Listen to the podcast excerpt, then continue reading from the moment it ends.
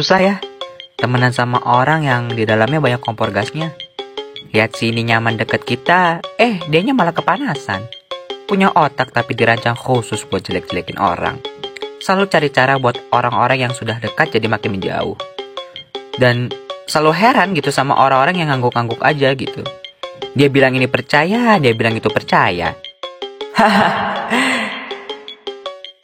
Jadi makin cocok deh hati iblis temenan sama muka dua.